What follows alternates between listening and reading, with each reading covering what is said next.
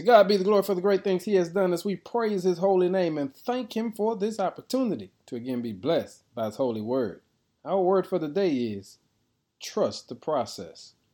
How do you handle life's setbacks, inconvenience, interruptions, and those times when life throws you a curve?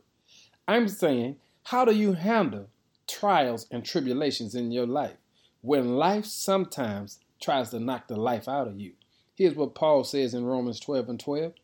Learn the process. Rejoice in our confident hope. Be patient in trouble and keep on praying. Did you hear that process? When life throws you a curveball, when life gets difficult, when you have to deal with loss and setback, here is the process that Paul teaches us. Rejoice in confident hope. Be patient in trouble and keep on praying. Hey, family, in this present day that we're living in, in all of these interruptions that we're dealing with right now, Paul gives us a process that you and I can trust.